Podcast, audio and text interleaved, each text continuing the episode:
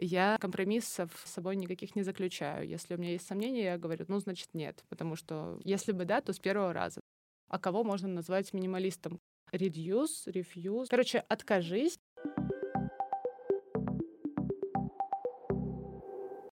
Всем привет! С вами подкаст Refashion, где мы говорим об устойчивой моде. Сегодня у нас в гостях Виктория Греховодова, ведущая подкаста об устойчивой моде «Нечего носить», энтузиаст устойчивого развития. Виктория, привет!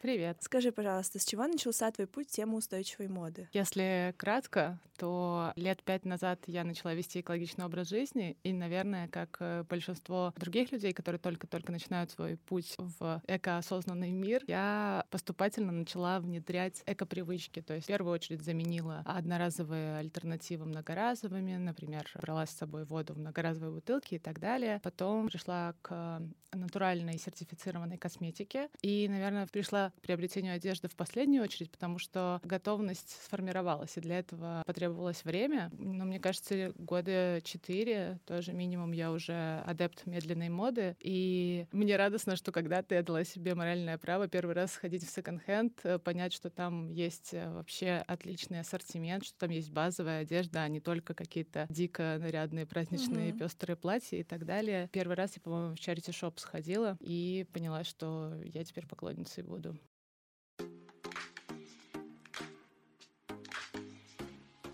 А можешь ли ты вообще рассказать, что для тебя устойчивость? Какие, может быть, основные принципы ты можешь выделить, чтобы люди могли поточнее понять, что это вообще такое? Да, даже часто, когда там используется термин устойчивое развитие, люди, которые далеки от этого и от экопузыря, они спрашивают, а устойчивое развитие чего? Устойчивость, хорошо, устойчивость чего? Устойчивость предполагает бережное отношение к ресурсам, бережное использование тех вещей, которые уже есть в том числе справедливую оплату труда, например, для тех людей, которые изготавливают одежду, чтобы не был использован арабский труд и так далее. Важна также локальность в вопросе устойчивости. Это когда было бы совсем идеально, если московский бренд одежды отшивался бы в Москве и не было бы длинного экоследа на логистику, но пока все устроено несколько иначе. Хотя, конечно, с каждым годом появляется все больше локальных брендов, которые отшиваются прям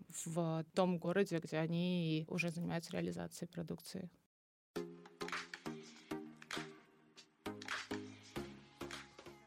Мы уже вот немножко затронули тему про переработку одежды. И я хотела спросить, как вот на твой взгляд, на каком уровне сейчас вообще находится Россия, как происходят дела с переработкой, как uh-huh. перерабатывается текстиль сейчас у нас? Мне хотелось бы сказать что-то жизнеутверждающее. В России, как и в целом в мире, пока не очень радостные тенденции. Например, в России ежегодно накапливается более двух миллионов тонн текстильных отходов, и, к сожалению, перерабатывается менее одного процента. Но даже если перерабатывается прям целый один процент, это все равно капля в море. Ценно, что это есть, но еще большое количество усилий к этому всему надо приложить. И вот получается тот текстиль, который накапливается, концу года. Есть у него два сценария, и они оба не очень положительные. Первый вариант, что с ним делают, его либо сжигают, и тогда вырабатывается в том числе и двуокись углерода, то есть СО2, это большой такой выброс в атмосферу. Либо второй сценарий, э, вещи остаются на полигоне и свалках, разлагаются там от 20 до 200 лет в зависимости от типов материалов, доступа кислорода, солнечного света, влаги и так далее. И, например, если это синтетическая одежда, да, она разложится через там, много лет, но э, микропластик, такие незаметные человеческому глазу волокна, они останутся и будут загрязнять воду и потом мировой океан, соответственно.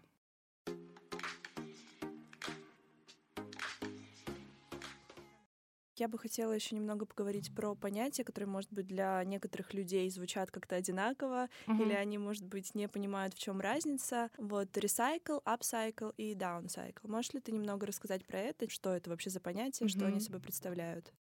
Да, ресайкл — это такая полноценная, назовем ее переработка, когда у нас был один а, продукт, а сделали мы из него другой. На примере фонда, я просто долгое время работала в фонде «Второе дыхание», и наша команда развивала и продолжает развивать инфраструктуру сбора ненужной одежды. Там как раз есть э, все три примера. Первый вариант — это даунсайклинг. Это когда мы переработали что-то, но только один раз. И дальше это уже ну, нельзя использовать фактически. Что мы делаем? Ветошь из натуральных материалов. Под ветошью принято понимать одежду, на которой есть э, пятна, дырочки, ну, то есть то, что мы уже не сможем носить. Это ветошь такими кипами большими складывается плотными, нарезается, там примерно метр на метр, и потом отправляется на производство, где этими тряпками пару раз вытрут станки от масла, от всяких там технических uh-huh. жидкостей и так далее. Но потом этот текстиль, он уходит в утиль, то есть фактически он просто выбрасывается. И вот это своего рода даунсайклинг, потому что это что-то, что разово переработано, но не может в полноценный цикл такой переработки войти. Upcycle. Фонда также есть общественная мастерская, где мастера и просто энтузиасты, люди, которые любят э, шить, могут прийти к нам в мастерскую и дать своей одежде новую жизнь. Какими способами? Например, у вас есть белая базовая футболка любимая, вы поставили пятно, оно не выстирывается. Что вы можете сделать? Окрасить футболку в технике тай-дай, например, uh-huh. с помощью красок, и у вас получится такой узор неповторимый на вашей футболке. Это upcycle. Или если, например, взять какой-нибудь какой-нибудь э, большой мужской пиджак, э, оверсайз его разрезать, и сделать жакет из верхней части, а из нижней юбку. Это тоже сейчас очень... Да, это был даже такой тренд. Да-да-да, прям э, смотрится mm-hmm. очень даже хорошо. Это такой апсайкл, когда тип материала остается тем же. То есть это, например, э, шерстяной пиджак, его условно располовинили, просто сделали две вещи из этого. А переработка, в фонде мы перерабатываем ветошь синтетическую и делаем из нее многоразовые корпусы для ручек. То есть это уже такая переработка, потом их тоже можно будет перерабатывать еще раз. Просто корпус оставляешь, когда паста заканчивается, меняешь ее в ручке. Это тоже очень удобно. К слову, часто у нас тоже уточняли, перерабатывается ли одежда в одежду. К сожалению, такого пока еще нет, но, насколько я знаю, там технолог рассказывал, что в нескольких странах два стартапа пробовали переработать одежду в одежду, там у них были какие-то успехи, но, в общем, так э, в большом масштабе этого пока нет. А вот что делать с вещами, например, из натуральной кожи? Да, с этим действительно сложности случаются. Например, когда нам сдают Опять же, я говорю нам, я меньше месяца не работаю в фонде, поэтому привыкла еще mm-hmm. мыслить вот этим командным духом. Но в целом, например, можно сдать вещи в контейнеры фонда «Второе дыхание». Если там кожа или кожзам в нормальном состоянии, ну, внешне понимаете, что это кто-то еще может носить, эти вещи передадут в качестве гуманитарной помощи. Если это потрескавшаяся кожа, что, очевидно, никто это не наденет, вещи из кожи мы передавали орнитологам они делали специальные перчатки, ну, то есть для тренировки там птиц. Но понятное дело, что эти вещи не нужны в большом объеме. Это такая штучная история. Есть проект ремех, по-моему, он называется. Ребята не принимают э, просто так вещи, но к ним можно прийти со своей, например, старой шубой, если она не актуального фасона, и за определенный прайс, там, который у них установлен, перешить себе и сделать вид шубы более актуальным. Опять же, какого-то такого массового системного решения в этом направлении пока нет. И, например, вот э, вещи с пайетками, с ними, мне кажется, и со временем ничего нельзя mm-hmm. будет сделать, потому что это тот же микропластик, пластик, и все, что можно тут посоветовать, стараться не приобретать такие вещи если очень хочется, не покупать их на первичном рынке, а, например, приобрести в секонде, на гаражной распродаже, на винтажном маркете, ну, то есть что-то такое.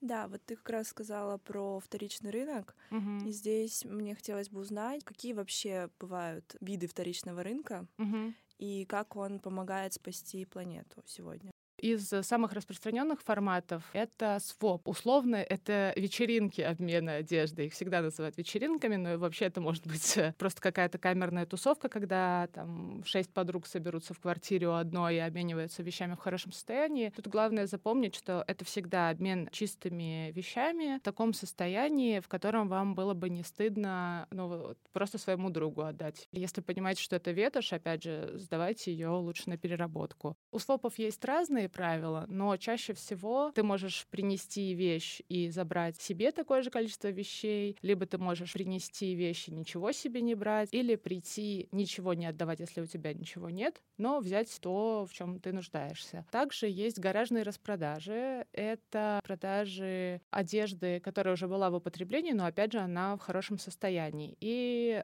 продают одежду по довольно бюджетной цене. В Москве самая распространенная гаражная распродажа называется Эскимо Гараж Сейл. Раз в два, два с половиной месяца проходит во всяких классных общественных пространствах. Кто еще есть? Винтажные маркеты. Там, конечно же, совершенно других денег стоят вещи, потому что это брендовая история, но их как бы ценность визуальная этих вещей, она гораздо выше. Там можно найти жакеты дорогие, женские или тренчи того же Бербери. То есть это те вещи, за которыми обычно охотятся mm-hmm. люди. И, конечно, сравнивая, что там, например, новый тренч Бербери от 100 тысяч можно купить, а там можно купить э, от 10 тысяч. Да, это дорого. Это не а, платье за 500 рублей на гаражной распродаже, но как бы если сравнивать с первичным рынком, то это чудесная цена. Плюс на винтажках можно найти много ретро-украшений. Их не будет в магазинах масс-маркета, это тоже плюс. Кстати, когда я прихожу на винтажные маркеты, вижу такое большое количество рейлов и проектов, которые там представлены, я не могу не думать, что неужели, несмотря на такое количество уже давно произведенной одежды, а все равно тенденция перепроизводства побеждает, и мы каждый раз, получается, голосуем рублем. Каждый раз, когда мы покупаем вещи на первичном рынке, мы даем сигнал производителю о том, что нам все это нужно, нам нравится. Мы условно соглашаемся с теми правилами рынка, экономики, mm-hmm. которая есть. Мне кажется, есть какой-то еще формат, о котором я не сказала. А, ну, собственно, секонд-хенды. Очень много мифов относительно приобретения вещей в таких магазинах. Мы даже в нашем подкасте в «Нечего носить» второй выпуск первого сезона, мы там развеивали мифы относительно одежды, которую приобретаешь в секондах, что эту одежду снимают с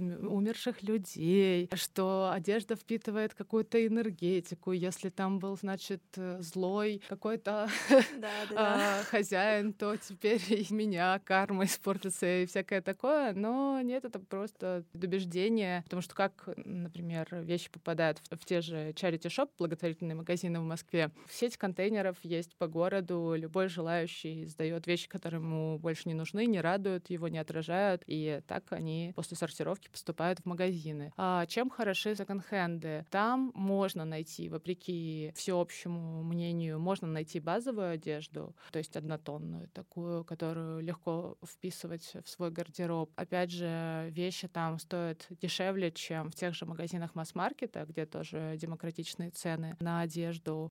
Минус, наверное, вторичного рынка одежды только в том, что если тебе понравилась какая-то вещь, она, вероятнее всего, будет в одном экземпляре. Mm-hmm. И в секонд-хенде нельзя сказать, а есть ли у вас э, такие же джинсы, только 44 размера. Хотя, как мне говорили сотрудники магазинов, такое происходит нередко, и это сводит их с ума. Но, к сожалению, нет. Нужно понимать, что там можно найти уникальную вещь, но если не подходит размер, то, увы и ах.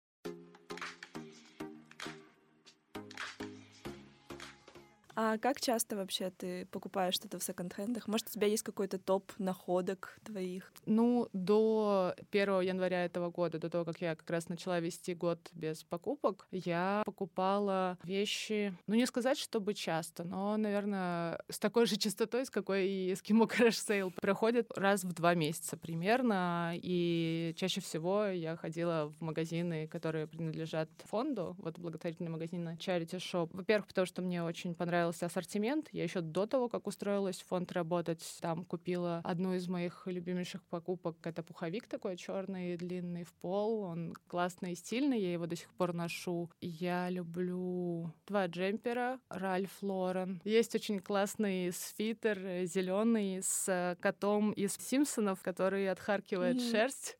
И я его э, любила в офис надевать, когда там новые сотрудники... Ну, так получалось, что а, то, то новые сотрудники сотрудники выходят, то партнеры приезжали наши в эти дни, и мне нужно быть вроде как официальной, а я оставалась сама собой, приходила на работу в джемпере, где кот э, блюет своей, своей же шерстью.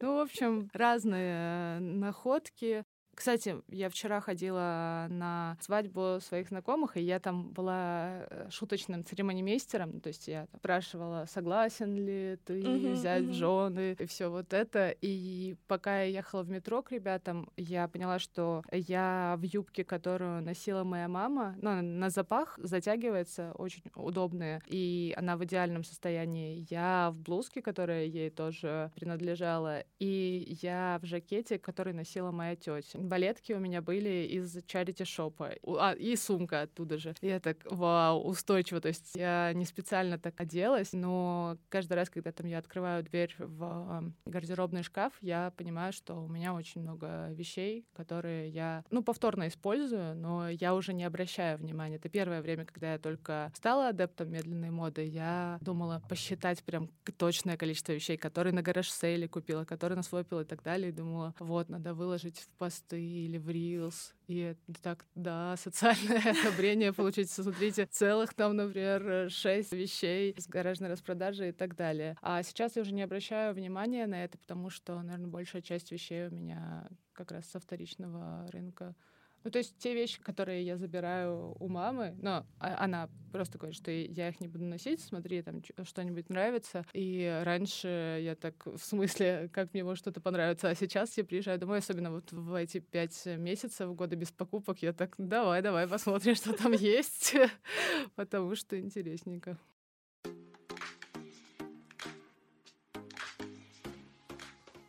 Мы сейчас как раз поговорим про год без покупок. Uh-huh. А, в своих социальных сетях ты уже шестой месяц освещаешь uh-huh. свой эксперимент год без покупок. Как и почему ты решила отказаться от покупок на целый год? Проводилась ли у тебя какая-то, может быть, подготовка? Как-то ты uh-huh. готовилась к этому всему мероприятию? Да, подготовка, конечно, проводилась. Я сейчас расскажу, как это было. Это было интересно. Но вообще, почему я решила вести год без покупок, я просто психанула. У меня давно уже была такая идея. Во-первых, есть книга «Год без покупок». Спойлер, я ее не читала. Но моя коллега читала, и она тоже проживала год без покупок. Под конец прошлого года я подумала, что да, вроде бы у меня есть вещи для всех сезонов. У меня достаточно посуды, книг много. Я там тоже осенью на книжных ярмарках закупилась. В общем, то, что я чаще всего использую, у меня этого вроде как достаточно, я так оценила. И я решила, что я не могу запастись, сделать большой запас уходовой косметики, потому что пользуюсь дорогой косметикой, и тогда мне там нужно было бы приличную сумму потратить, чтобы закупиться на год. Я договорилась с собой, что вот одно из правил, что что уходовую косметику я могу покупать, в том числе гигиенические всякие предметы могу покупать. Не покупаю вещи материальные, то есть одежда, обувь, декоративная косметика, потому что я посмотрела, вроде бы у меня опять же, ее достаточно. Предметы быта, посуда, техника, гаджеты, вещи такого плана я не покупаю. То, что я покупала, его со мной не осталось. Ну, то есть, например, это гигиена или средства для mm-hmm. уборки, стирки. То есть это все используется по назначению, заканчивается, и ну, пространство, в котором я живу, э, не захламляется. Как я готовилась? Ну, опять же, я сначала провела ревизию своих вещей, сначала я открыла Excel-ку, таблицу, чтобы внести все туда, потому что, ну, я читала в интернете отзывы и нашла там парочку толковых, и девушка говорила, что надо обязательно провести ревизию всех вещей, которые у вас есть. Ну, я послушалась, хотя я не очень люблю Excel, я начала вбивать туда прям на энтузиазме, там, и вот это, и вот э, носки красно-желтые, и, и юбка такая-то. А потом я поняла, что что-то как-то я от этого подустала, и я просто для себя посчитала, что там футболок у меня 6. Ну, отлично, даже если я буду всю неделю носить, мне, мне хватает. Там платьев достаточно. Вообще всего достаточно. И я думаю, что у тех, кто тоже проживет такой опыт, основной из инсайтов будет, что тех вещей, которые у вас уже есть, их достаточно. Но так как я каждый месяц, это не было в правилах, но я просто так решила делать, каждый месяц подводить итоги. И получается, что у меня уже было, да, 4 итога майского еще не было, потому что мы вот сейчас в середине месяца записываем выпуск, но он тоже скоро будет. У меня украли в феврале телефон новый 13 Pro, айфончик, который я купила в декабре прошлого года. И я меньше двух месяцев с ним проходила. И я думаю, ага. Непредвиденно. Да, это, мягко говоря, непредвиденно. То есть там злость, досада, все вот эти стадии принятия, торг. И я понимаю, что ну, вот на том этапе, когда у меня было много злости, разочарования, я думаю, да ну нафиг этот челлендж, я его просто отменю. Вообще, зачем я так с собой? Что я себе все время выдумываю? Ставлю дополнительные ограничения. Ну, то есть для чего это? Я же и так веду экологичный образ жизни, я и так не покупаю лишние вещи, если там иду за одеждой и понимаю, что вещь вроде бы прикольная, но у меня есть сомнения, я компромиссов с собой никаких не заключаю. Если у меня есть сомнения, я говорю, ну, значит, нет. Потому что если бы да, то с первого раза ты это все принимаешь. Я прям намеренно была скипнуть. Ну, то есть все, отменить этот челлендж и написать, что я не хочу ничего продолжать. Но мне дядя мой сам привез там свой старый шестой iPhone. Он нормально работает. Во-первых, мне было трогательно, что когда я об этом написала, несколько человек предложили свою помощь, ну, которые там, ну, в общем, мои знакомые предложили помощь uh-huh. и свои телефоны там до конца года. А дядю я вообще не просила. Он, ну, как бы он просто узнал, что вот такая ситуация случилась, и он привез его. Вообще ценно понимать, что, во-первых, есть так много людей, которые готовы тебя поддержать и поделиться своими вещами. Это касается вообще не только телефона, я разные клички дала. Например, я еще отказалась от э, бьюти-процедур. Я уже дважды сама себя стригла. Ого, это еще и новые а, навыки. А, да, да, да. Я, я тоже поняла, что помимо экономии это развивает мои скиллы. Первый ценный вывод, что люди готовы прийти на помощь, и это происходит нередко, и это очень ценно. Второй вывод, что на самом деле далеко не всегда нужно покупать вещи, даже арендовать, потому что когда ты кидаешь клич в социальных сетях, ну там, если ты довольно открыто общаешься с людьми, которые на тебя подписаны, они обычно охотно предлагают какую-то свою помощь и там дать какую-то вещь, например, на время. Будь это одежда или какой-нибудь другой предмет,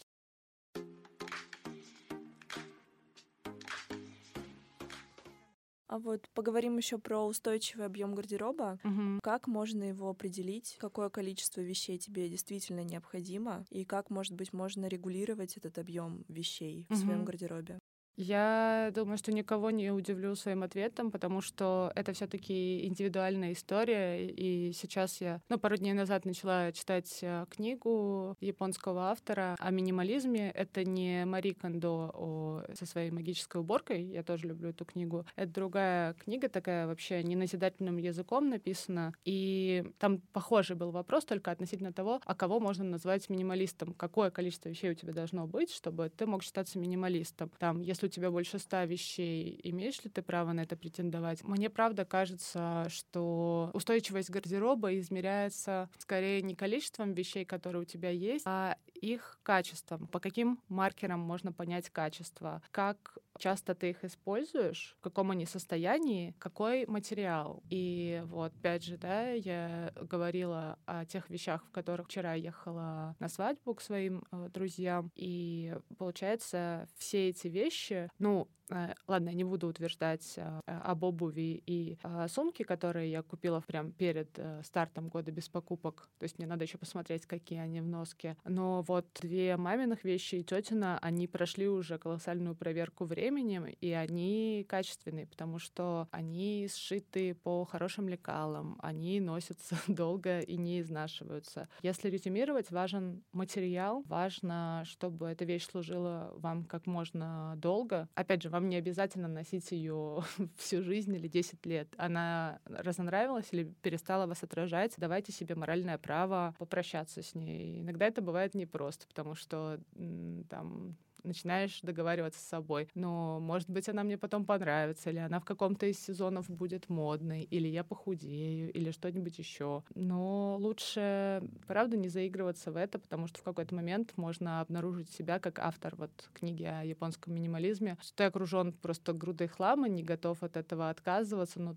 ты уже это и не носишь, и вообще не используешь. Какой еще важный критерий? Долго можно носить, то есть такая качественная одежда. Наверное, это стоило сказать самым первым.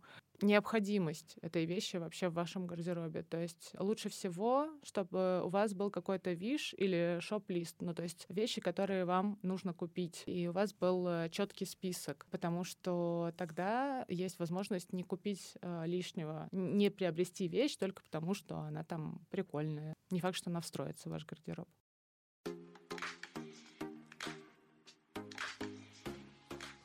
Вот многие люди покупают дешевую какую-то как раз mm-hmm. одежду, ну, так скажем, одноразовую в масс-маркете, и они думают, что они так экономят, что они так делают, наоборот, лучше. Можешь, пожалуйста, поделиться, почему это не так или почему это, наоборот, правильно? Ну да, это как раз э, такая распространенная история, но вещи, которые стоят дешево, как правило, ну та одежда, которая продается в масс-маркете, она производится из э, низкокачественных материалов, которые после первых нескольких стирок уже, ну там волокна не так плотно прилегают друг к другу, и эти вещи довольно быстро растягиваются. Есть даже такая поговорка, возможно, для кого-то она дурацкая, но я с ней соглашаюсь, что скупой платит дважды. Я помню, что со школьных времен мне мама говорила, что лучше накопить и купить какую-то качественную вещь, но, во-первых, она будет красиво, хорошо сидеть, она будет тебя радовать, она будет с тобой долго, чем, ну, просто купить вещь сомнительную, но вот она сразу у тебя будет. Что еще важно понимать? Например, на производство одной белой базовой футболки, по данным Greenpeace, там ходит то ли 2700, то ли 2400 литров, по-моему, 2700. В любом случае, это колоссальный объем. В Бангкоке выбрасывается в минуту tipo, около 1400 таких же базовых футболок. А вообще-то, если вот весь тот объем воды его можно было использовать там в хозяйственных целях, пить, стирать, готовить еду, поливать урожай и так далее, этой воды хватило больше, чем на два с половиной года. Получается, на одной чаше весов это изготовление одной белой базовой футболки, ну там выращивание хлопка и так далее, все остальные циклы, либо же два с половиной года использования воды в хозяйстве, в быту. Мне кажется, это даже несопоставимо. История с масс-маркетом, то есть с быстрой модой. А почему быструю моду таковой называют? Потому что она предполагает слишком частую, ненужную смену коллекций в магазинах. То есть она стимулирует такую покупательскую способность. Низкокачественных материалов достаточно много,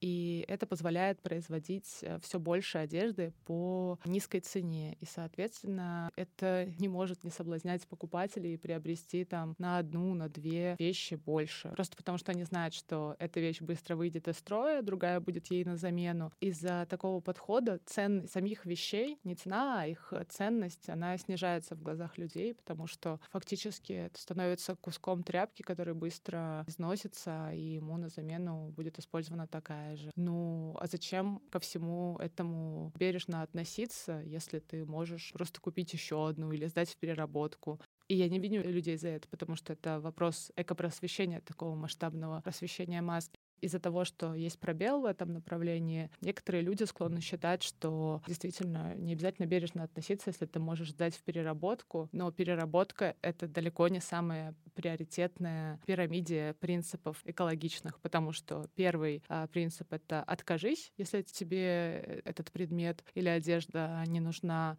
reduce, refuse. Короче, откажись, используй меньше, Переработать. Да, да, да, да, да, да, да. И ресайкл уже потом.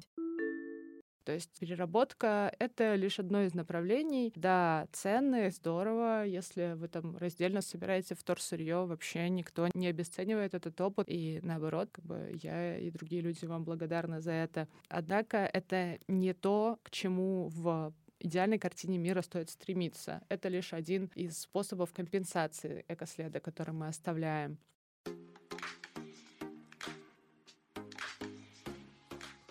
Принципе, двигаемся уже к завершению uh-huh. нашего разговора, поэтому хотелось бы спросить, как ты вообще представляешь моду будущего? Как она может выглядеть, по твоему мнению? Что нас ждет?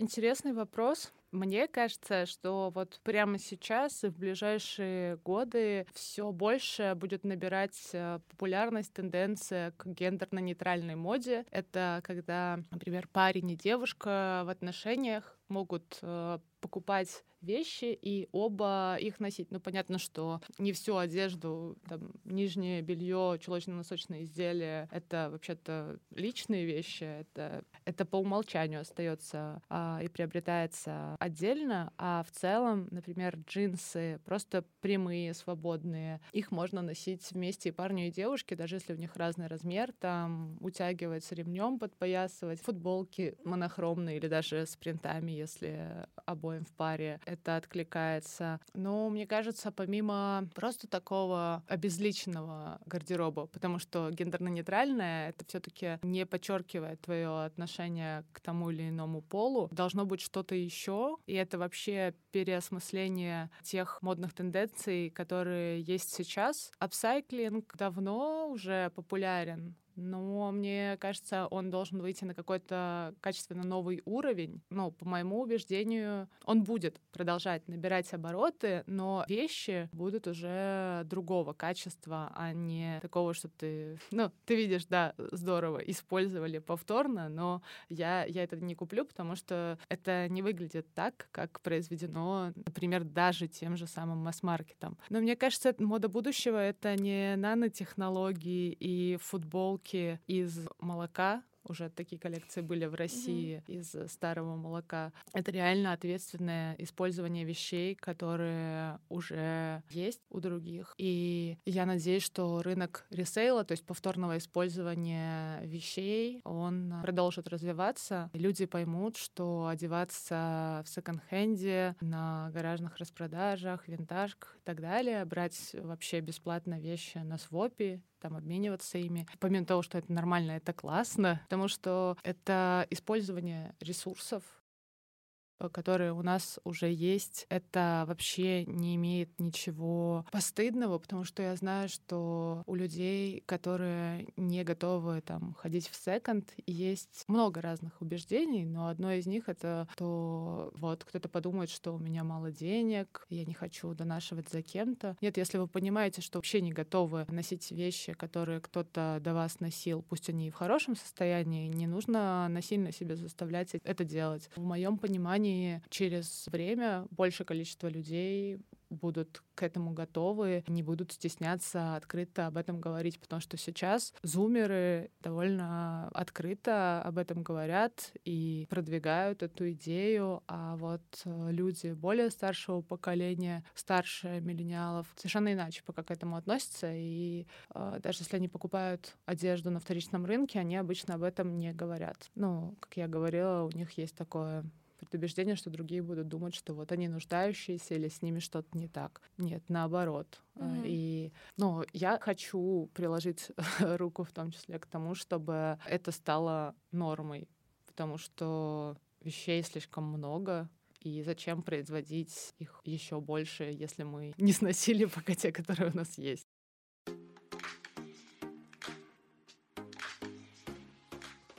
Что бы ты посоветовала человеку, который хочет начать свой путь в устойчивой моде, угу. в этой всей теме? Какие, может быть, первые шаги ему стоит сделать? Наверное, универсальный шаг — это прямо вот сейчас, после прослушивания выпуска, пока есть еще энтузиазм, запал, кинуть взгляд на свой гардероб текущий, перебрать его и выбрать для себя несколько категорий, например, те, которые точно да, под сомнением, дать переработку или там кому-то отдать, продать и так далее. То есть вы сами выбираете категории, на которые будете сортировать. И вот если будет категория «сомневаюсь», я помню в одной книжке давно вычитала такой совет, что если вроде бы и да, но и нет, попробуйте убрать эти вещи в коробку или в какой-нибудь чехол на месяц, и если вы за это время не вспомните ни об одной из тех вещей, которые туда туда убрали, то, собственно, это ответ на ваш вопрос, что можно их смело отдавать. Другое дело договориться с собой, все-таки их отдать. Поэтому да, универсальный шаг — это провести ревизию своего гардероба и постараться быть при этом объективным. Да, гардероб — это не константа, он всегда будет меняться, всегда будут э, вещи, которые вы в него встраиваете и которые вы из него убираете. Нельзя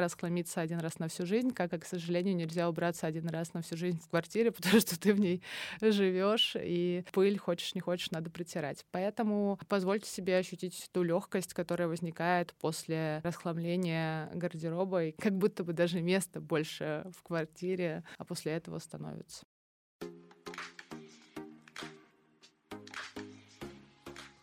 Спасибо тебе за такой прекрасный совет. Очень было приятно познакомиться, поговорить. У нас в гостях была Виктория Греховодова. Услышимся в следующем выпуске.